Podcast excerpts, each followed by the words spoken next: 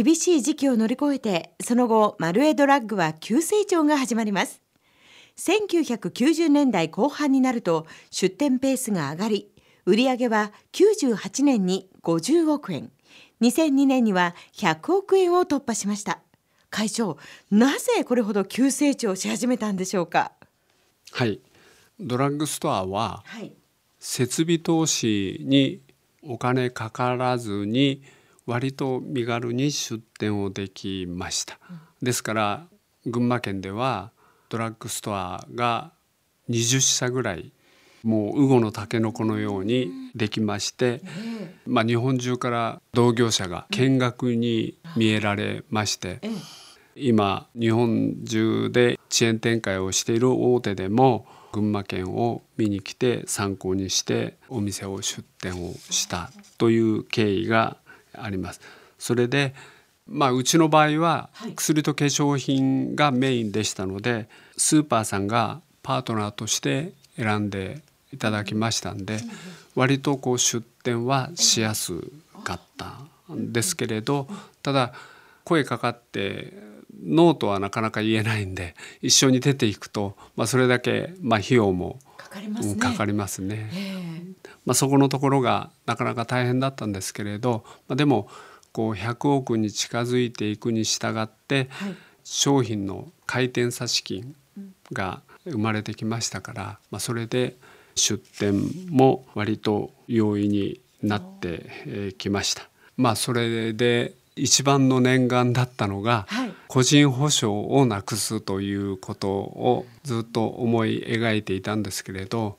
まあ抵当権とか寝抵当権とかそういうことで悩まされてきたんですけれど、まあ、それが全部解消できて、えーそれは本当に重荷を下ろしたような感じで、まあ、それまでは夏着た下着は寝汗でほぼ黄色く変色をしてそれぐらいええまああの自分では意識はしてなかったんですけれど大変だったのかなと、えー思います。あの会長時代としてはこうバブルが弾けて大変な時だったのではと思うんですけれども、はいこうドラッグストア業界としてはやっぱりお客様がどんどんどんどんこう増えていくというか上り調子の時期だったんですか？そうですね割と商品がリーズナブルで、ええ。でなおかつえお薬もあるし化粧品もあるし、まあ、食品を始めたところもありますから、お客様とするとコンビニエンスストアの代わりにコンビニエンス性で使っていただけるみたいなね。で健康と美も一緒に、えーお客様に享受できるということで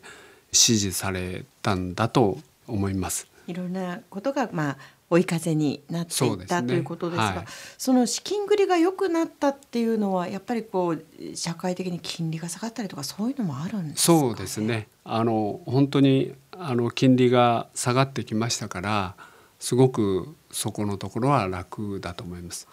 今ええ昔の7%、8%っていう金利だったら、ほぼドラッグストアは生き残っていけないんじゃないのかなと思いますね。まあスーパーさんとか他の業種業態も含めてですね。まあこれだけでもお順調にですねだんだんこう肩の荷も降りてというふうにいきますと、次のこうステップとして上場企業にしようというふうに考えたりとかそういうことはなかったんですか？はい、あの上場しようと思いました。あ、ええ、証券会社さんからもお誘いはありましたし、ドラッグストアがちょうどその頃ブームみたいに上場してましたんで、ええ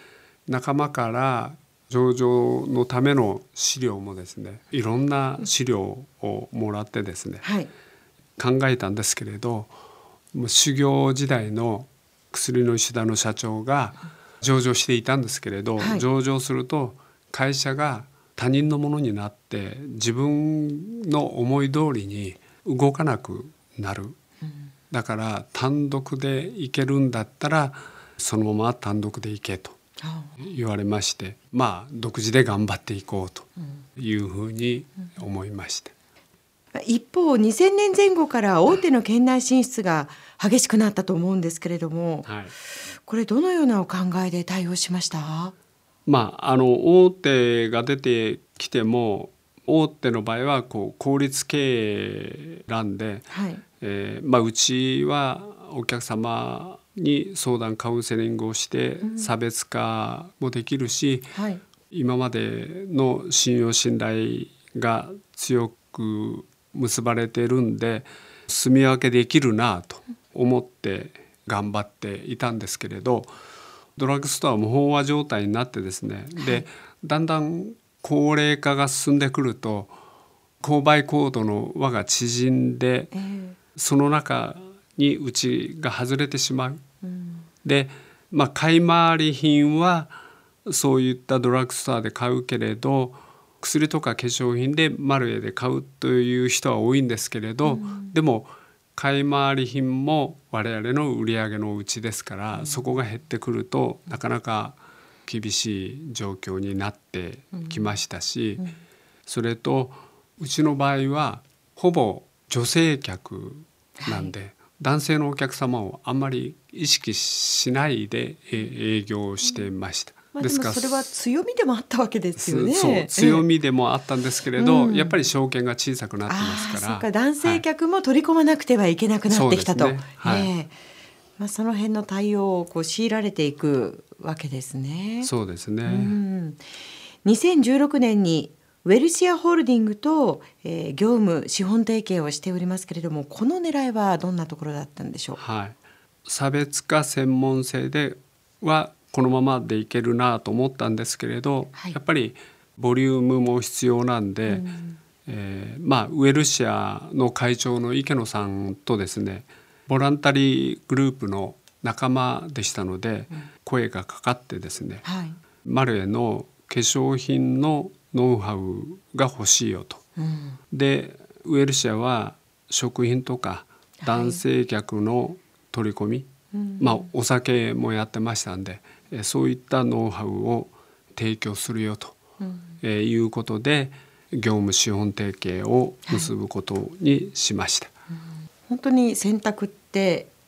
こう迫られることって多いと思うんですけれども、はい、会長はそういう時に何を一番大事にしていらっしゃいますか？それは相手を思う気持ちですね。それまでいろんなところから声かかってきてはいたんですけれど、えー、ずっとお断りをして、うちは単独で行きますという話をしていたんですけれど、うん、パートナーとして心がつながる、そういう人じゃないとなかなか先がね難しいですしそれから相手の会社を見て従業員を大切にしてる。そこのところが一番大切かなと思いまして、じゃあ一緒になりましょうということでお願いをしました。本当に企業同士のお見合いですね。まあそうですね。えー、えー、これからますます、えー、あの増えると思います。はい。今ドラッグストアの売り上げって年間で7兆2500億円の売り上げがあってですね。はいデパート百貨店を追い越したんですね。ただし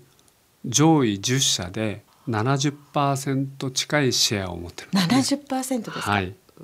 本当に河川化が進んでいますし、えー、これからますますこう進んでですね、うん、家電とかコンビニとかそういうところと同じようになっていくのかなと、えー、思います、うん、今後もまだまだ進むだろう、ね、というふうに、はい。見ていると。まあ、会長の代でドラッグストアをチェーン展開してきてここまで大きく成長させてきた。今お話をこう聞いてますとやはりこう地域のお客様とのこう思いやり信頼関係であったりとか、例えば業務資本提携であればその企業様との思いやり、えー、信頼関係というふうにやっぱりこう成功していくにはそこにはもちろん人が大事でどういう人たちに対してっていうこう働きかけってすごく大事なんですね。まあそうですね、うん、やっぱり普段からお付き合いしていて、うん、話をしているとよくそういうところがね、うん、垣間見られますからそういうところの積み重ねだと思います。それは商売にとって大きなポイントになるんではないかなと思いますよね。この後もコマーシャルを挟んで江黒会長にお話を伺っていきます